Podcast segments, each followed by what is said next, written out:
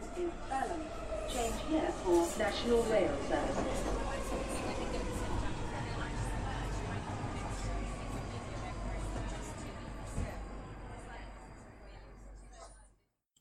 Bine te-am regăsit în stația Londra. Eu sunt Manuel Cheța de la manuelcheța.ro și tu asculti podcastul Un român în Londra. Acesta este podcastul unde asculti poveștiri și comentarii personale despre ce s-a întâmplat în ultima perioadă. De data aceasta suntem la episodul numărul 106, intitulat The Matrix Has You. În acest nou episod o să vorbim puțin el despre Matrix, că am văzut filmul The Matrix, despre recordul meu în autoizolare, despre apocalipsa televizată și, bineînțeles, despre un exercițiu filozofic legat de cât de ușor este să renunți la propriile drepturi. Acest episod a fost înregistrat în data de 7 aprilie 2020 în jurul orelor 20 și 16 într-o zi de marți. Iată că am mai trecut o săptămână și am stat mult să mă gândesc dacă este vorba să am un ton pozitiv, un ton negativ, să fiu mai grav, mai serios sau puțin mai uh, neserios să mai glumeț în uh, podcasturile astea. Și întotdeauna este o decizie destul de dificilă. Un mare entertainer nu sunt eu, nici măcar unul mic, dar uh, totuși cred că fiecare episod ar trebui să aibă o notă pozitivă, să fie relativ entertaining, știi? Cum este vorba aia, ca românul care face haz de necaz, știi? Dacă tot vine apocalipsa, măcar să întâmpinăm apocalipsa cu burta plină și cu un zâmbăt mare pe față. Bineînțeles, asta ar fi un titlu pentru un film gen uh, Joker sau ceva, un thriller psihologic, dar uh, cred că ajută mult mai mult decât să ai o voce extrem de serioasă. Desigur, uh, este puțin cam greu să ai o voce extrem de serioasă când relatezi știri gen au mai murit încă 750 de oameni în UK din cauza coronavirusului de ieri până astăzi. Bine, de ieri până astăzi au fost raportările. Însă, un spirit pozitiv trebuie să ne-l menținem, pentru că pe mulți oameni începe să îi atace statul ăsta în casă și încetul cu încetul vorba aia, butoiașul începe să se rupă la încheieturi și începe să curgă vinul din el. Însă, totuși, eu zic că este bine să ne păsăm un spirit uh, pozitiv, să rămânem organizați și să nu începem deja să dăm iama în uh, uh, pungulița de dulciuri și să mâncăm pe toată deodată, ci bucată cu bucată. Așadar, bine te-am regăsit la un nou episod unde vorbim puțin despre ultimele lucruri din ultima săptămână, bineînțeles. Zero lucruri despre Brexit, deși încă este în uh, mintea mea, undeva în uh, fundal, și probabil 100% lucruri despre coronavirus. Bineînțeles, nu o să dau detalii prea multe despre boală, ce face, ce, ce nu se întâmplă, ce se întâmplă, pentru că în perioada asta cam știm care este treaba cu boala asta incredibilă, însă îmi place să aduc perspectiva personală legat de ceea ce s-a întâmplat și, în principiu, vreau să mă folosesc de podcast ca să vorbesc cumva cu oamenii. Bineînțeles, e de la unul, că, unul către mulți, însă discursul așa prefer să fie unul liber, unul simplu și deloc uh, formal. Am ascultat podcasturi și, în principiu, podcasturile românești au un format destul de formal și mă enervează enorm de mult. Singurul podcast pe care îl pot asculta cu drag și mie mi se pare informal, ca, ca niște prieteni la o bere, este cel al uh, ICR Podcast. Dorin Lazar și Eftimi Ovidiu vorbesc acolo despre orice ar vorbi, însă este o plăcere totală să-i auzi cum vorbesc și modul în care își expune ideile. Nu au întotdeauna dreptate, nu vorbesc întotdeauna cuvinte politicoase, nu folosesc cuvinte politicoase, însă ei vorbesc cumva ca din popor, să zici, și pe limba tuturora. În principiu, când mai ascult emisiuni sau cine știe ce podcasturi în care se folosește limbaj de lemn, mult prea oficios, mult prea uh, direct, formal așa, nu direct, ci da, formal, mă enervează la culme, pentru că stai să te scuzi 5 minute ca întrerupt omul, încă 5 minute să expui uh, datele problemele, problemei, încă 10 minute să explici care este problema, în loc să zici scurt, bă, e de caca.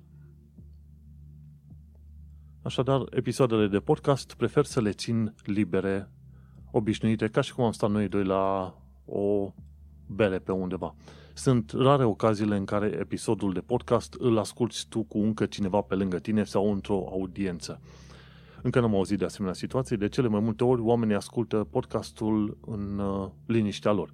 Cu căștile pe urechi, în timp ce fac naveta, oricine știe să joacă un joc cu mașini pe calculator, cum fac eu, și ascultă podcastul. Ești de unul singur.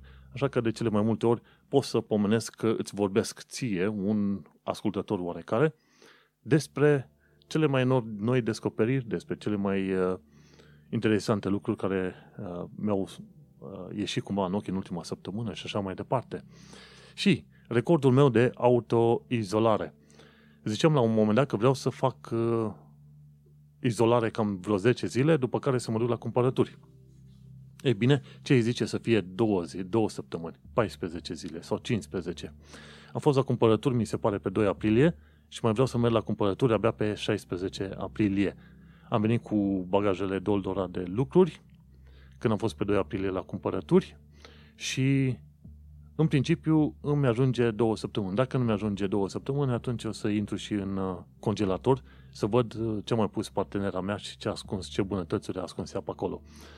Dar în principiu, ultima oară când am fost la cumpărături, am luat în mod exclusiv chestiuni care trebuiau gătite.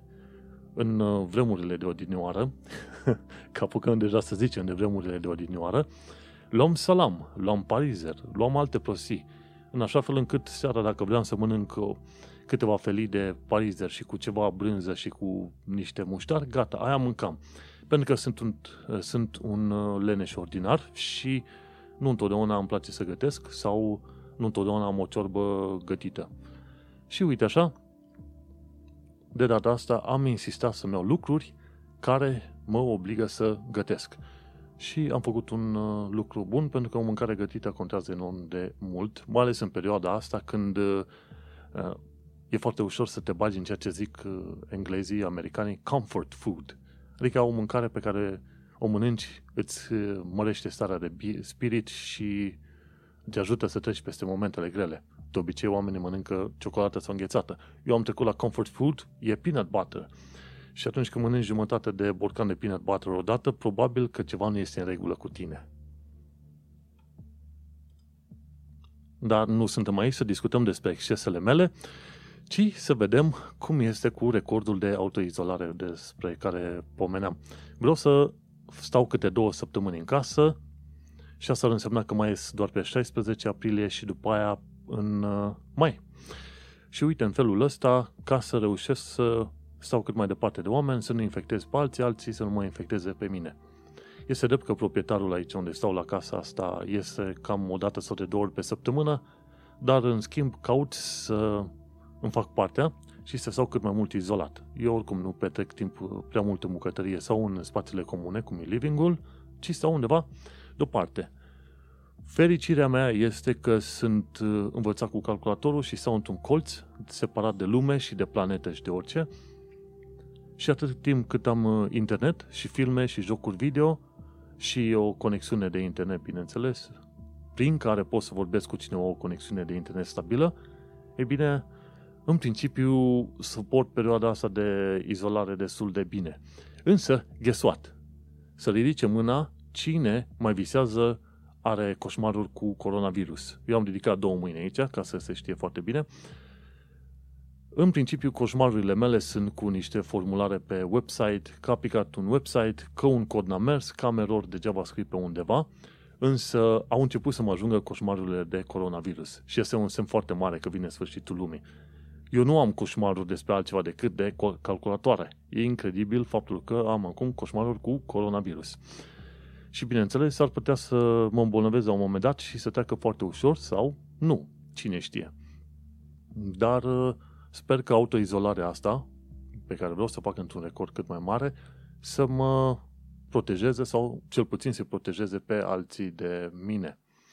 Și tot stând în uh, izolarea asta incredibilă, de unde vine și numele The Matrix Has You, uh, m-am uitat la filmul The Matrix. De fapt, m-am enervat într-o zi și am cumpărat uh, pe Amazon Video toată seria Matrix 1, 2 și 3. Și am văzut Matrix 1, guess what, pentru a 15-a oară în viața mea. Și adevărul este că ultima oară când mai văzusem Matrix a fost acum, uh, ce știu, vreo 5 ani de zile, 5-6 ani de zile. Și acum m-am uitat cu alți ochi. Dar, incredibil, filmul a fost făcut în 1999. Prin 2002-2003 l-am văzut de vreo 10, 11, 12 ori. Pe parcurs am mai văzut încă de o dată, două, trei ori și a 15 oară am văzut, l-am văzut filmul acum am vreo două serii. Niciodată nu dezamăgește. Este foarte rar să te uiți la câte un film și să vrei să îl revezi după, să zicem, un an, doi ani de zile și așa mai departe. Trecem dincolo de scenariu, de anumite chestiuni care într-adevăr nu se prea potrivesc pe acolo, dar la modul în care construi filmul și, filmul și ideile din spate și toate cele, e incredibil că nu aud mai mulți oameni vorbind despre Matrix.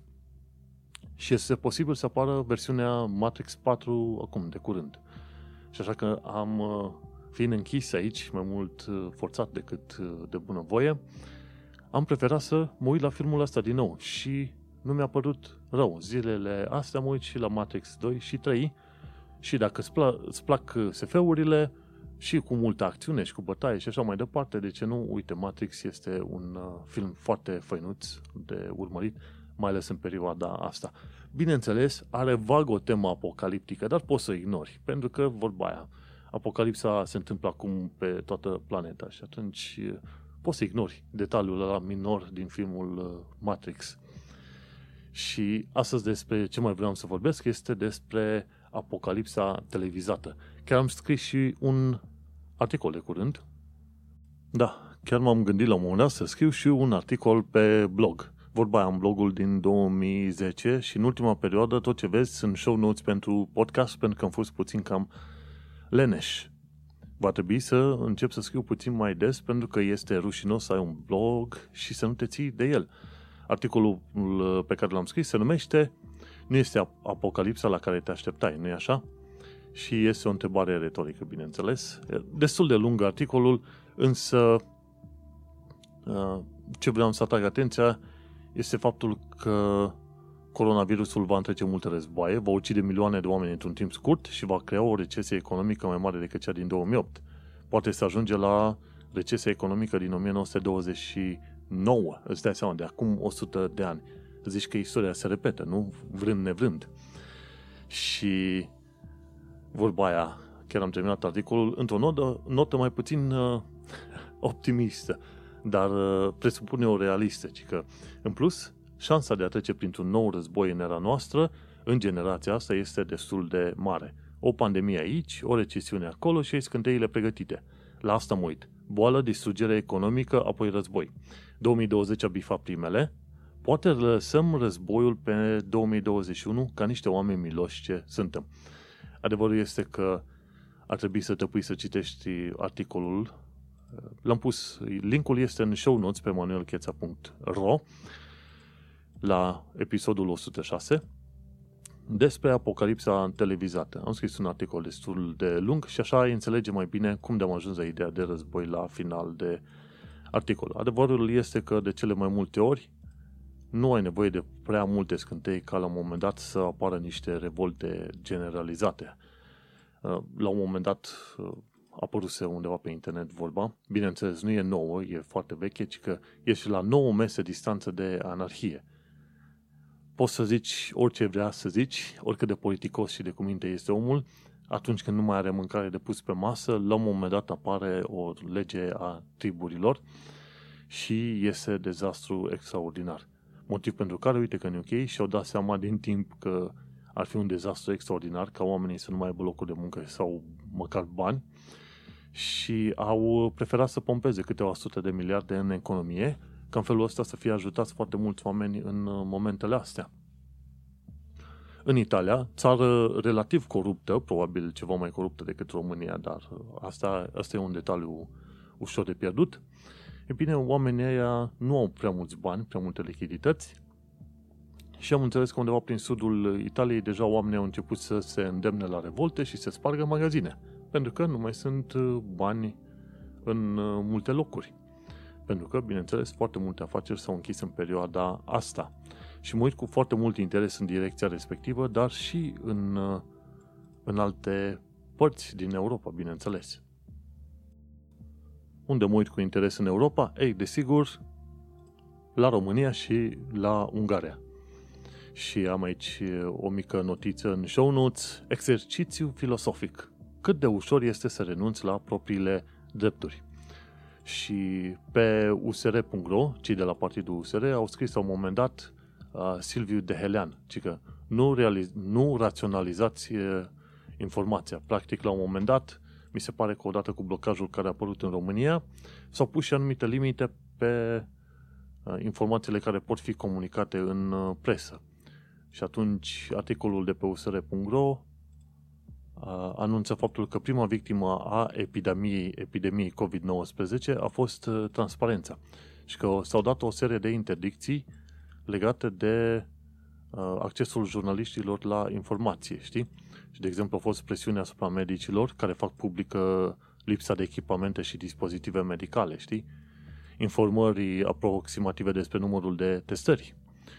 Suspendarea unor norme legale referitoare la transparența decizională și dialogul social, bla bla bla. Practic o tonă de chestii, linkul este în show notes, legate de uh, îngrădirea dreptului la informație și cât este de ușor să renunți la propriile drepturi. Ei bine, tot ce ai nevoie este o epidemie și, bineînțeles, un uh, anumit, uh, să zicem, un anumit decret militar. Acum în România s-a ajuns la decretul, decretul 7, 8, nu mai știu ce este mai departe. Dar adevărul e că este destul de ușor să se renunțe la sau să fie limitate drepturile oamenilor atunci când anumite condiții sunt uh, îndeplinite. Și e interesant pentru că nu te-ai fi așteptat la lucrurile astea.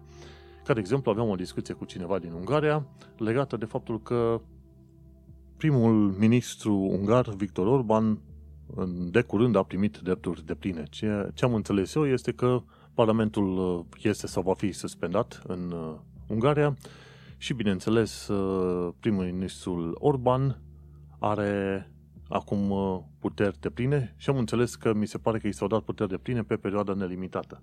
Nu s-a dat pe o perioadă de, să zicem, cum e și în România. Anumite interdicții să se stabilească și puteri să se stabilească pe o perioadă de 30 de zile sau 90 de zile, ceva de genul. Nu, omul nostru a primit pe, cum îi zice, pe oricât de mult timp vrea uh, mărinimia lui. Și legat de mărinimia lui, la un moment dat am descoperit că în Ungaria foarte mulți oameni îl susțin pentru că a reușit să creeze foarte multe locuri de muncă, a ajutat oamenii în uh, situații de pensii, ajutoare medicale și ce vrei mai departe.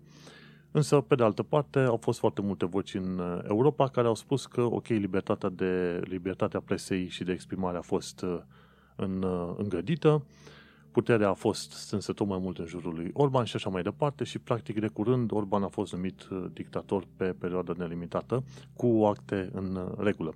Vorbind cu persoana respectivă din Ungaria, mi-a fost dat de înțeles că atâta timp cât uh, Orban dă pâine și mâncare și salarii oamenilor, nimeni nu, sau aproape nimeni nu este interesat cât de multă putere și ceea ce face omul în țara respectivă.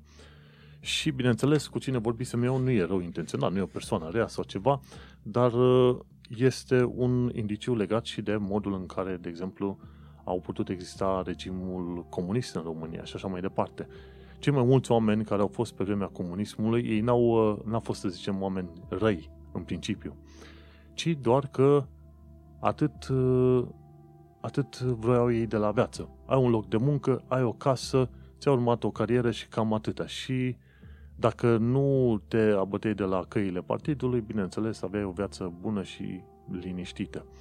Problema în toată afacerea asta și cu care nu sunt eu de acord, bineînțeles, este că ce se întâmplă dacă nu ești de acord cu ce impune conducerea?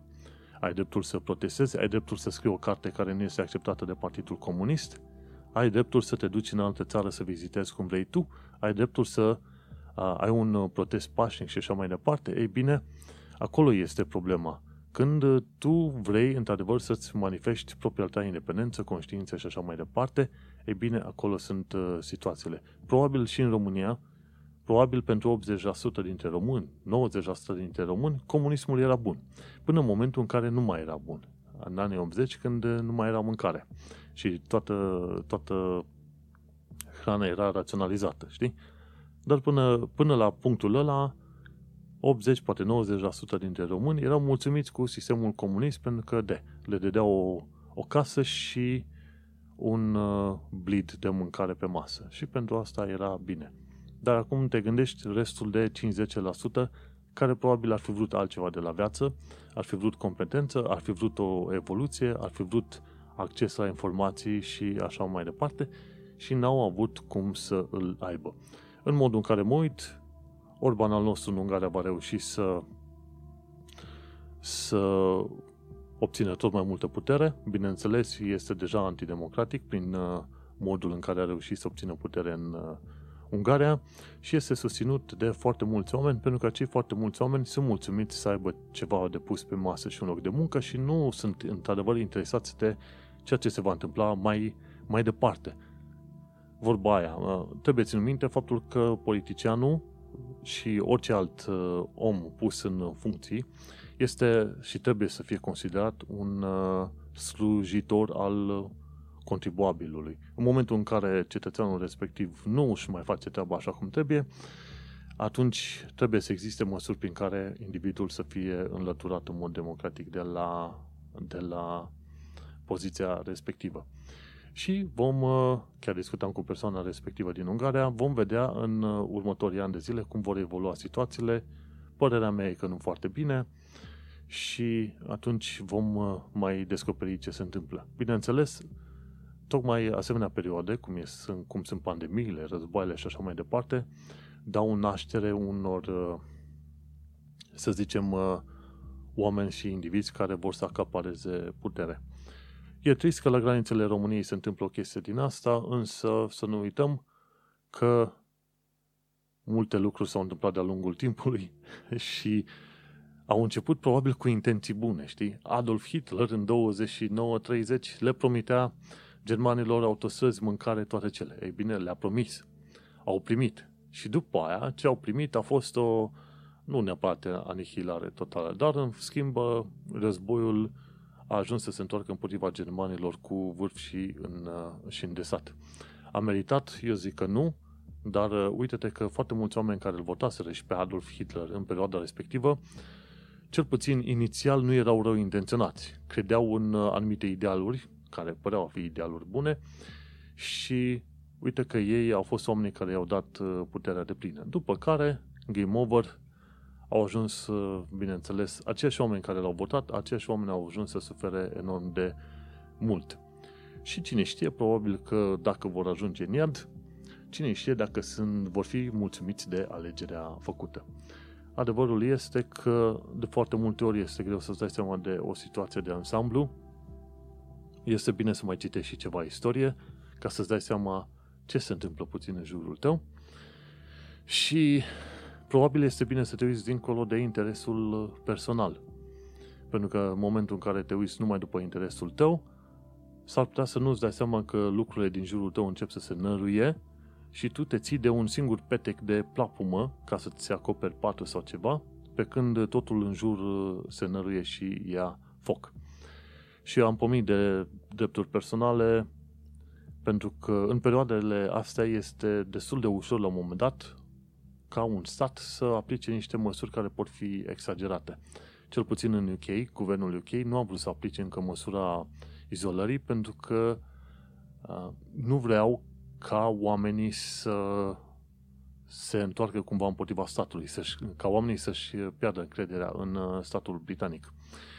Aici, față de România, aici încă oamenii cred în uh, statul britanic, în uh, tot felul de instituții și au un respect aparte pentru autorități. Nu ca în România. În România degeaba plâng autoritățile de orice natură că nu sunt respectate, că oamenii nu se închină în fața lor, de la doctor până la orice vrei tu. De ce? Pentru că în ultimele decenii au demonstrat faptul că sunt uh, degeaba și cu incompetența la maxim.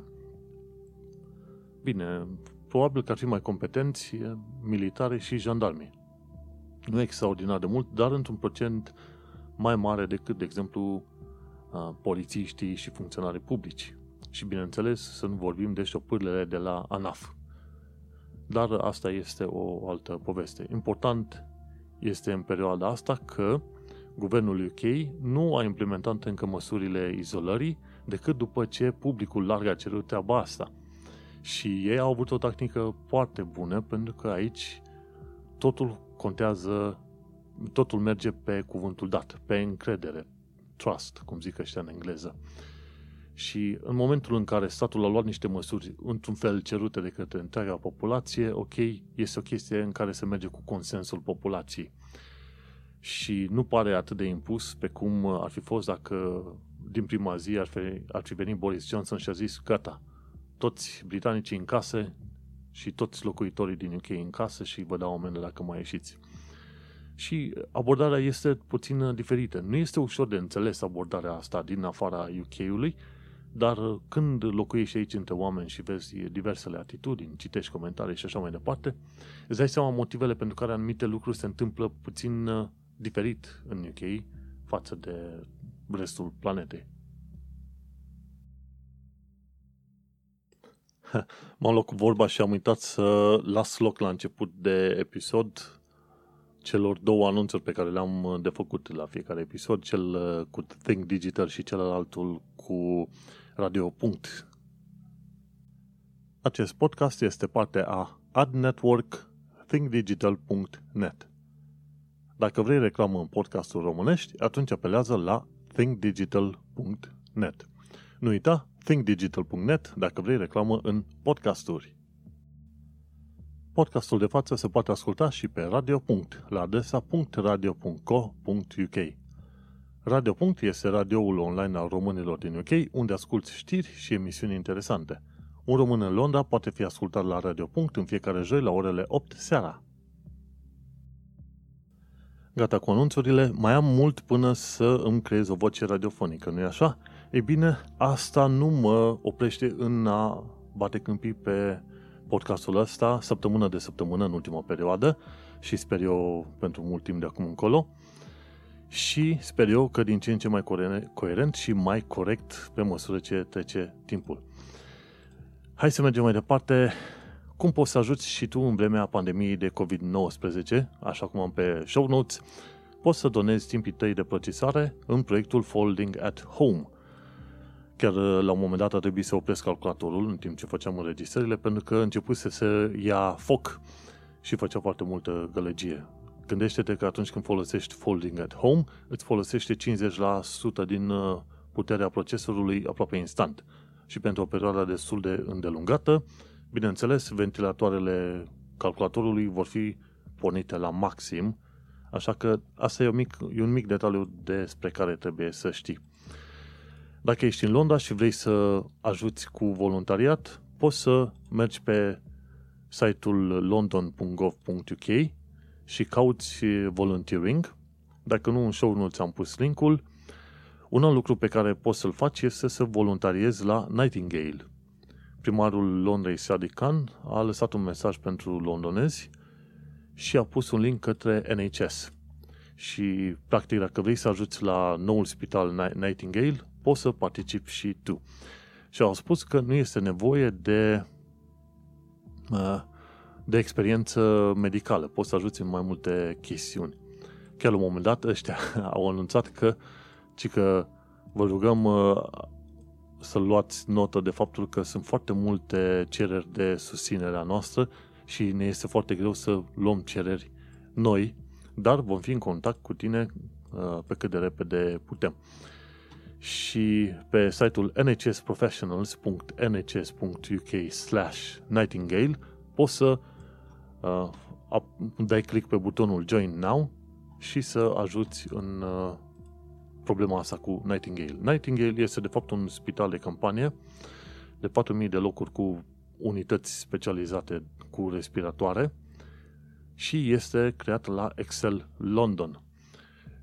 După ce toată nebunia asta va trece, sperăm că în câteva luni de zile vei putea merge la Excel London să vezi tot felul de evenimente și expoziții.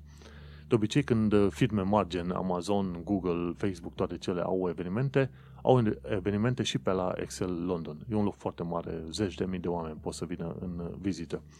Așadar, dacă vrei, poți să voluntariezi la Nightingale în, chiar la Excel London. Hai să mă întreb pe mine, cum uh, voluntariez eu? Ei bine, guess what? Eu voluntariez de mulți ani de zile. În primul rând, scriind articole.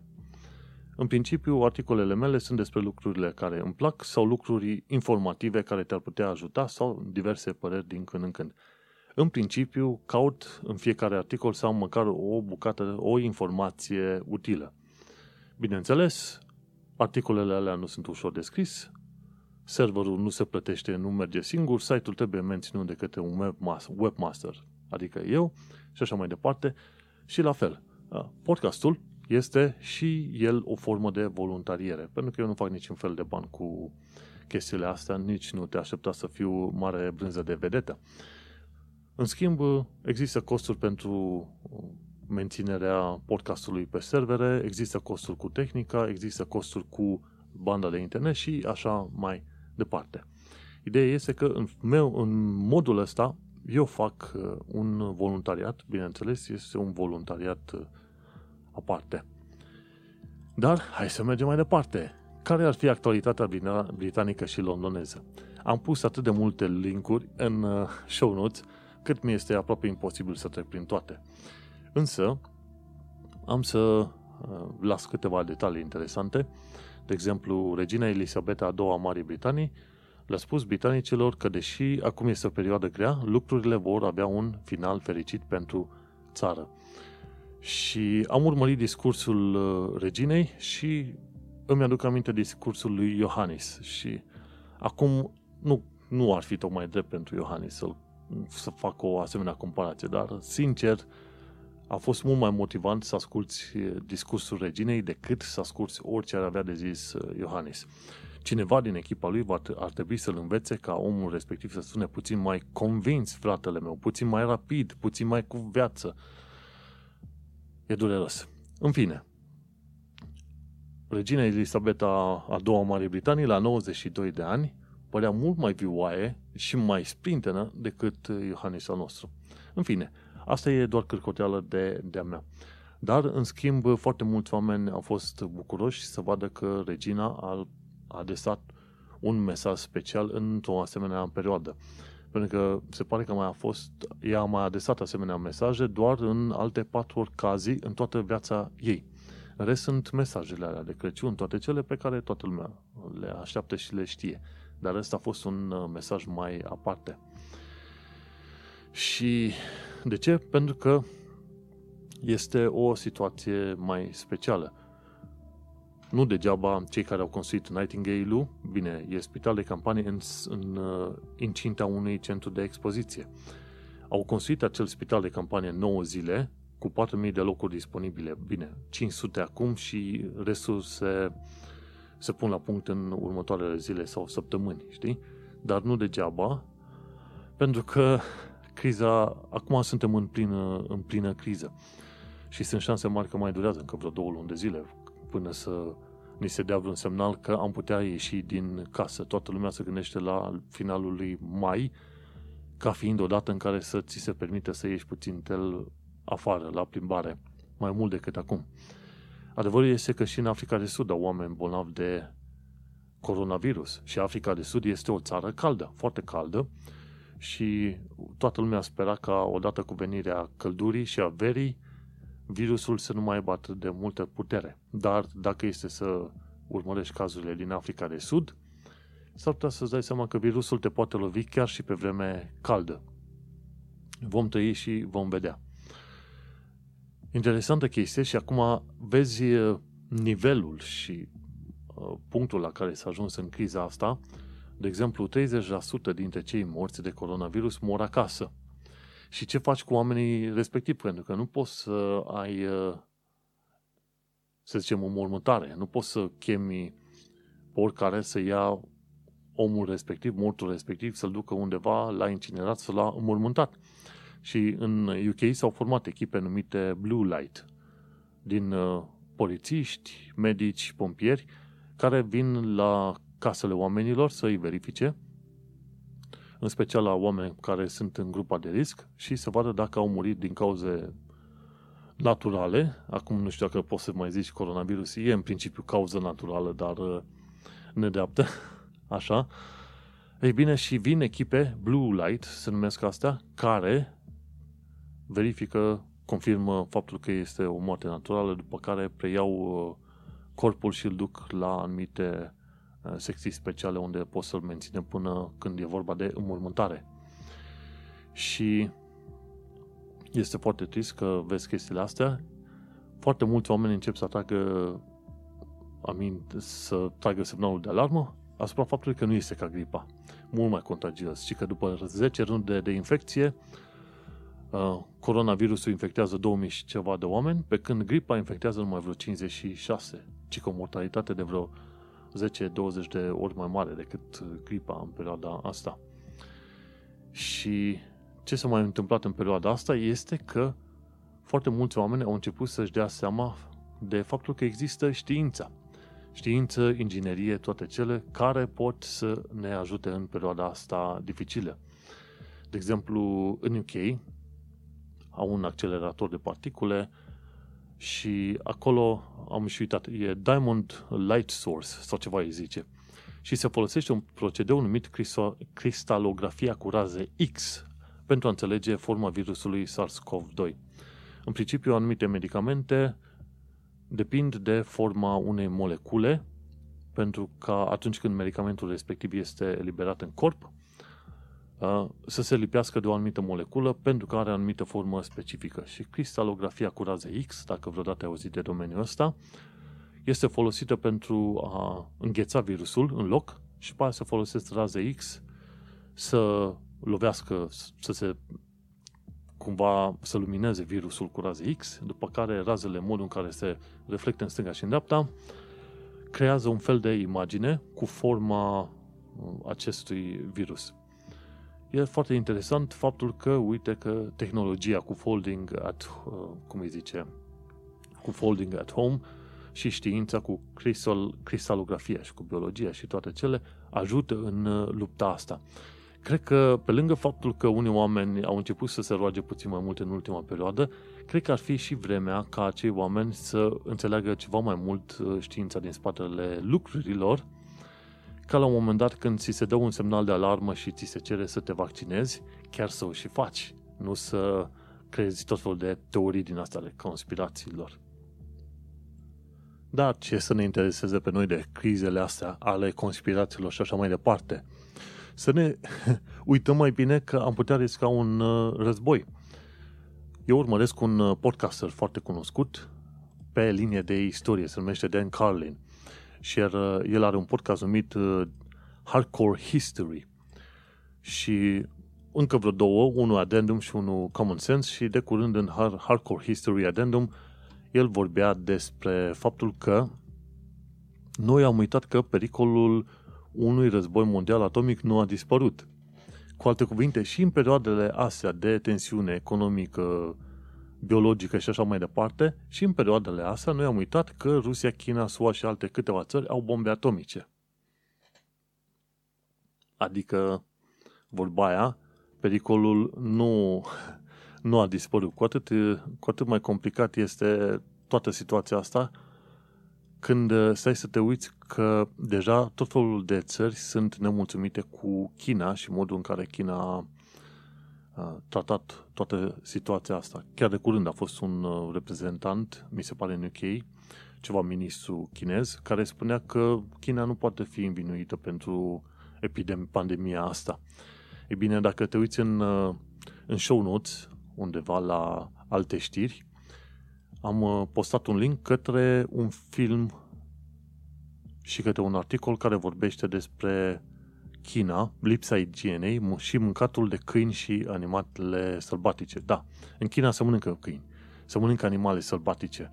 Bineînțeles, în lumea vestică se mănâncă de obicei, dacă e să te uiți, animale ierbivore. De la cai, hai, poate ai ceva omnivor, cum e porcul.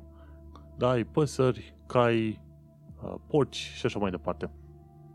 Cam asta se mănâncă în vest. În est se mănâncă și câini, în China se mănâncă și orice fel de animale sălbatice, au anumite tradiții mai ciudățele, gen dacă mănânci creierul unei maimuțe, devii mai inteligent și așa mai departe. Și în show notes am pus un link către un asemenea film care explică una dintre marile probleme ale Chinei și anume e igiena. Faptul că oamenii nu se spală pe mâini, nu se îngrijesc așa cum trebuie să se îngrijească. Și, bineînțeles, China mai are o problemă destul de mare, acele numite wet markets, în care te duci la o piață din aia unde sunt animalele unele peste altele și ăștia staie animalele chiar în fața ta acolo. Nu tu igienă, nu tu nimic. Cred că Direcția Sanitar Veterinară din uh, Brașov și-ar uh, sufleca mâinile și ar da atât de amenzi acolo încât uh, ar face o avere. Probabil ar strânge bani cât de un nou tezaur al României dacă se aduce în asemenea wet markets în China. Și atunci când auzi tot felul de chinezi, băi, că în, în China nu se mănâncă câini, în China este igienă, bla bla, și mai ales un reprezentant al uh, Partidului Comunist Chinez spunând că China nu trebuie considerată vinovată de această, de această pandemie, te apucă puțin râsul. Bineînțeles, sunt destul de multe țări care sunt deja nemulțumite de China și modul în care a manageriat toată afacerea asta. Adevărul este că nu poți crede uh, tot ce fel de uh, tot felul de informații care vin din China, deși la primă vedere, așa cum zice și Organizația Mondială a Sănătății, cifrele par a corespunde cumva cu trenduri, să zicem, acceptabile, cu ghilimelele de rigoare. Însă, cine știe? Adevărul este că în perioada asta, ghici cine s-a gândit să genereze un fel de pro- teoria conspirațiilor și să împinge, împingă puțin mai tare propaganda rusă, bineînțeles, Rus, Rusia. Au apărut cel puțin în UK tot felul de grupuri din asta care făceau legătura între uh, semnalele radio 5G cu coronavirus. Și a început dezastru total. La un moment dat, mi se pare că vreo trei uh, turnuri din asta de telefonie au fost uh, puse pe rug, ca să zicem așa, au fost sabotate de către oameni care credeau într-adevăr că 5G-ul din turnurile respective generează coronavirusul. Având în vedere faptul că foarte mulți oameni folosesc deja 5G prin ruterele moderne și prin telefoanele moderne, te apucă râsul. Și să nu uităm că 5G-ul, la partea cea mai înaltă a spectrului, este de fapt infraroșu. Infraroșu pe care îl folosesc oamenii din, șapt, din anii 60-70 pentru telecomenzile de televizor. Zic, what the fuck? Știi? Adică vorbești de niște tehnologii și unde radio și toate cele pe care oamenii le folosesc de decenii întregi, dar pentru că n-au cunoștință și nici nu-i duce capul să caute pe internet, ajung să creadă tot felul de conspirații împinse, bineînțeles, de către prietenii noștri ruși de la Est. Rușii și chinezii sunt prieteni foarte buni. Și de ce nu? Hai că pică bine o nouă conspirație cu 5G ca să ne mai uh, ia puțin uh, mintea de la conflictul, conflictul militar din Ucraina, desigur, și de la faptul că Rusia face tot ce poate ca să dezbine, să zicem, Uniunea Europeană. Dar astea sunt detalii, nu contează. Mergem mai departe. Un lucru interesant legat de coronavirus și de faptul că foarte mulți oameni folosesc telefoane Android. Google a eliberat un raport de mobilitate printre, prin care poți să vezi dacă oamenii, sau cel puțin la nivel de populație, ca țară, au stat pe acasă, de exemplu, știi? Și m-am uitat la un moment dat pe rapoarte. Și în rapoartele respective spuneau foarte clar faptul că oamenii au început să petreacă cu 80% mai mult timp acasă și, bineînțeles, cu 50% sau chiar cu 60-70% mai puțin timp la muncă. Molurile, prezența molurilor a scăzut cu 80-90%, iar prezența în magazine a scăzut cu vreo 10-20%, ceva de genul ăsta. Interesantă chestie, că am vrut să văd, să fac o comparație între UK, de exemplu, și România. În România, într-adevăr, se, în genere, se respectă regula de asta în casă. Interesant lucru, în România se respectă regula de asta în casă sub amenințarea unor uh, amenzi enorme, am înțeles, vreo 2000 de lei, cel puțin 2000 de lei amenda minimă. Pe când în UK, cea mai mică amendă pe care poți să iei, într-adevăr, este vreo 60 și ceva de lire și dacă repeți uh, încălcarea regulilor de izolare, se poate ajunge până la 1000 de lire, știi? Dar în România e de la 2000 la 20.000 de lei, ceva de genul ăsta. Deci o sumă atât de mare încât uh, te-ar putea falimenta la un moment dat. Și cum ANAF-ul ar fi fericit să spună poprire pe tot felul de lucruri, îți trebuie o amendă din asta de vreo 5-6 mii de lei la un moment dat, dacă găsești un polițist sau jandarm prea zelos și după aia te pomenești că spune apartamentul în vânzare. Bineînțeles, ANAF nici măcar nu are un sistem de plată online sau să poți plăti taxele cu cardul. Ultima oară când am vrut să plătesc, degeaba. N-am putut, pentru că nu le mergeau uh, pe, pe OS-urile. Iată că ne apropiem de final, însă uitasem la un moment dat să pomenesc despre revista pe care, revista, doamne, despre melodia pe care o folosesc la fundalul acest pe post de melodie de background pentru episoadele de podcast. Ia să dau drumul. Țin să reamintesc faptul că melodia de fundal ce o folosesc în podcast se numește Weightlessness. Această melodie a fost creată de Daniel Birch în albumul Ambient, volumul 1, de pe site-ul freemusicarchive.org. E bine, acum că mi-am luat și eu o pauză de cafea și am lăsat uh, anunțul preînregistrat să își facă treaba, ne putem întoarce la lucrurile noastre. Jeff Jarvis povestește despre viața din New York în perioada asta. Cine nu știe cine e Jeff Jarvis este fost, este actual și fost jurnalist de tehnologie și de internet. Este foarte cunoscut în podcastul This Week in Google cu Leo Laporte. E bine, și omul povestește. COVID-19 pare un 9-11 care se petrece în fiecare zi. El a povestit de situația în care turnurile gemene au căzut. El era în zona aia, în perioada respectivă, pe 11 septembrie 2001 și chiar era să moară din cauza distrugerii făcute de către cele două blocuri turn care au căzut. Și el povestește despre starea din New York în perioada asta în care pare totul distrus, dezolat și oamenii sunt închiși în uh, case și e o presiune pe care o trăiesc oamenii de zi de zi. În perioada asta, prietenii noștri români la New York publică aproape în fiecare zi câte un film nou. La un moment dat au publicat și despre o zi din viața lui AJ, fiul lor, Alexander James. Bineînțeles, ei, uh, dar fiindcă au uh, primit green card sau ceva de genul ăsta, au câștigat loteria vizelor, s-au mutat în uh, SUA și acolo își vor petrece restul vieții. Bineînțeles că au ales un nume englezesc pentru copilul lor, Alexander James AJ.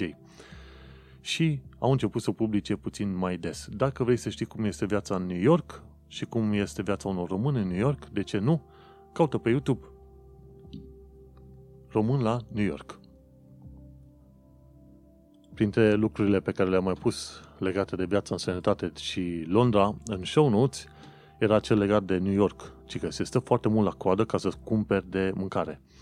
E bine, la fel se întâmplă și în Londra. Când m-am dus în Eltham, la un moment dat, la Lidl să fac cumpărături, a trebuit să stau, cred că vreo 10-15 minute la rând, bineînțeles, 2 metri distanță unii de alții, și vedeai la toate magazinele, erau rânduri, unul după altul, unul după altul. Magazine, bănci, astea aveau rânduri în uh, fața lor.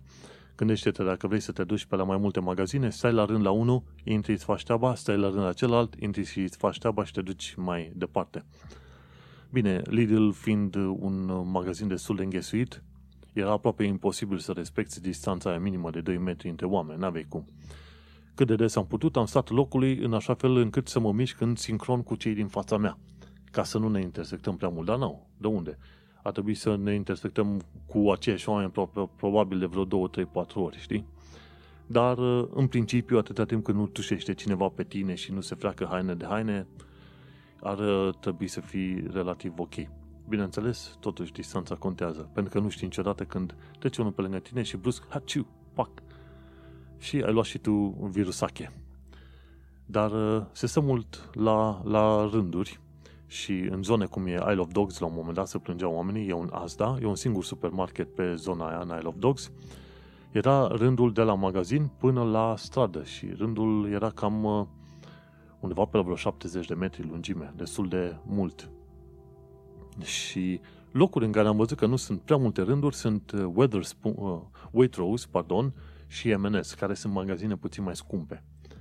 Deci, dacă ai vreun magazin mai scump în zonă, gândește-te să te duci prima oară la ăla, pentru că ar fi șanse să nu găsești rânduri acolo la el.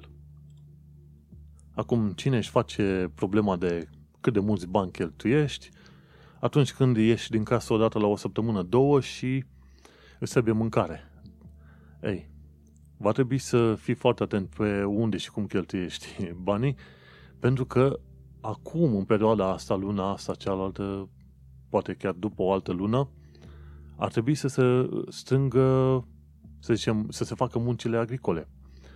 Germania, Italia, Franța, inclusiv UK, au nevoie de lucrători din Europa de Est care să facă munca de câmp, pentru că, guess what? Dacă nu se găsesc muncitori și este continuă blocajul ăsta, undeva prin vară-toamnă, nu vor mai fi suficient de multe produse, cel puțin din asta vegetale, legume, fructe așa, în uh, magazine. și s-ar putea să trebuiască să ai foarte mulți bani ca să-ți permiți măcar un kilogram de mere, pentru că pur și simplu nu vor mai fi, pentru că n-au fost oameni la cules de legume și fructe. Mi se pare că la un moment dat, chiar dacă e blocajul ăsta general, Italia, uh, Italia? Nu, Germania la un moment dat zicea că totuși permite 8.000 de muncitori să vină din Europa de Est pentru că ei n-au uh, și să fie puși în condiții speciale, bla bla bla. Pentru că ei n-au oameni. la un moment dat erau uh, văzusem uh, pe undeva prin UK. Ziceau, ok, facem apel la populație, la britanici, să vină să lucre câmpurile în ferme, pentru că nu mai avem muncitori din Europa de Est. Și guess what? S-au prezentat foarte puțini oameni. foarte puțini oameni. Și atunci, oricât de mult sunt uh, luați în râs și oricât de mult uh, au fost uh, luați la șuturi muncitorii din uh, pătura de jos, low skilled, cum sunt numiți, cei din uh, muncă agricolă și așa mai departe, ei bine, oricât de mult ei la râs, uite că nu sunt alții care sunt dispuși din populația autohtonă să participe și să muncească în uh, direcția asta. Și este foarte uh, interesant de văzut cum pui în balanță oportunitatea sau lipsurile economice cu posibilitatea de a îmbolnăvi din nou oameni și așa mai departe. Mai devreme sau mai târziu, cred că va trebui să se ia o decizie la nivel de societate și să spună, ok, nu mai putem să ducem mult, pentru că lipsa foamei va fi mai rea decât îmbolnăvirea unor oameni și moartea lor, așadar, probabil, hai să schimbăm și să dăm drumul granițelor. Vom trăi și vom vedea. Hai că ne apropiem de final. Pe scurt, din România.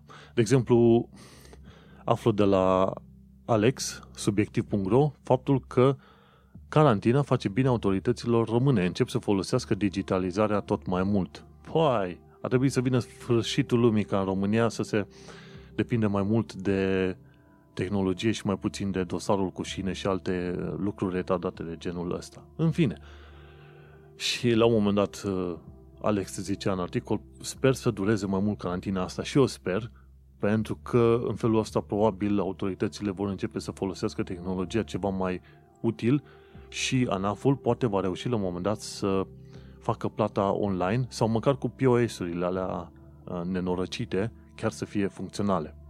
Bine, mergem mai departe la români și lucruri faine. Și aici vreau să pomenesc de Brașov și ce se întâmplă cu activități de voluntariat în Brașov. De exemplu, Flavia Boghiu a inițializat o campanie numită Vă ajutăm din Brașov. Și am înțeles că Flavia Boghiu este și membru USR. Eu nu sunt canal politic aici, însă eu susțin USR-ul pentru idealurile pe care le au în, în spate și atât cât mi se pare ok, o să îi susțin. N-am să fiu membru ever, dar îi susțin. În fine, vă ajutăm din Brașov, o campanie pornită de către Flavia Boghiul, Boghiu, și practic ea ce, fa- ce face în campania asta, a organizat, uh, uh, cum îi zice, un grup de oameni. În primul rând s-a făcut un grup pe Facebook, unde se oferă asistență gratuită seniorilor, vârstnici, pensionari, bătrâni, bla bla, cu ajutorul voluntarilor pe tot felul de domenii, știi? Și grupul pe care l-a organizat ea a strâns operatori, dispatcher, livratori, programatori, terapeuți, bla bla bla. E bine, și în cadrul campaniei ăsteia, uh, ci că solicitanții, în principiu oameni în vârstă, bolnavi, oameni mobilizați, pot apela de luni până vineri, între 8 și 20, la numerele 0371 781 107 sau 0724 084 169. Ei bine, și oamenii care apelează la cele două numere pot uh, cere ajutorul și vor spune, băi, uite, nu pot să merg la cumpărături pentru că sunt blocat, mi-e greu toate cele, vă rog, faceți voi cumpărăturile pentru mine și vă plătesc când uh, îmi aduceți cumpărăturile. Și în principiu sunt uh, voluntari, câteva sute de voluntari care caută să-i susțină pe oamenii uh, vârstnici, imobilizați, peste 65 de ani și ajută cu cumpărături de alimente, iau rețetele medicale, fie de la medic de familie, fie de la farmacii și așa mai departe, se livrează mâncare gata preparată, se oferă consiliere psihologică și diverse informații cu care îi uh, poate uh, ajuta. În principiu, dacă ești peste 65 de ani sau ești imobilizat, dar în principiu cu, e vorba de oamenii mai vârstnici, pensionari bătrâni, poți apela la 0371 781 107 și 0724 084 169 în România, în Brașov și voluntarii vor veni să te ajute cu cumpărături, cu rețete și așa mai departe. Nu va trebui să-i plătești nimic, ci doar să-ți plătești propriu, propria ta consumație, practic, produsele pe care vrei să le cumperi. Și foarte mulți oameni sună acolo și sunt mirați. Domnule, e gratuit, mă ajutați așa, nu-mi cereți nimic? Nu. Uite că campania asta, vă ajutăm din Brașov, pornită de Flavia Boghiu, face o chestie foarte, foarte bună pe România și poți să afli despre vă ajutăm din Brașov peste tot uh, pe internet în principal. Este pentru orașul Brașov, dar ci că și pentru Sânt Petru, Zărnești, Râșnov și Săcele, undeva în jur pe acolo.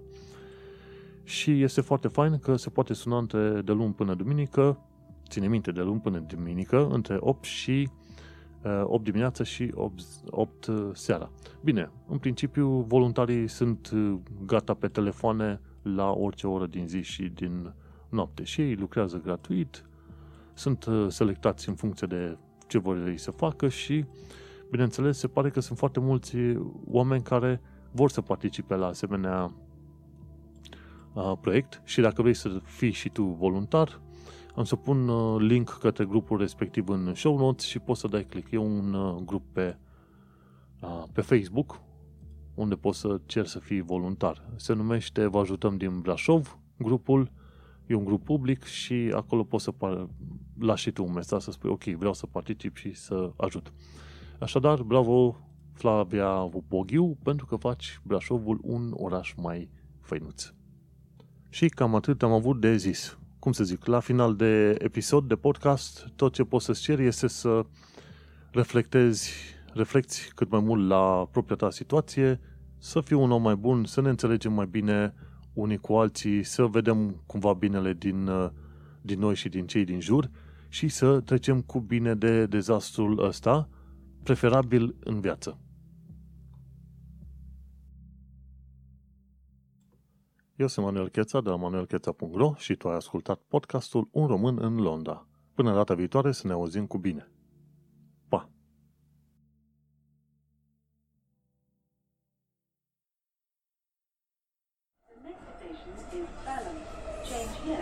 National Rail Service.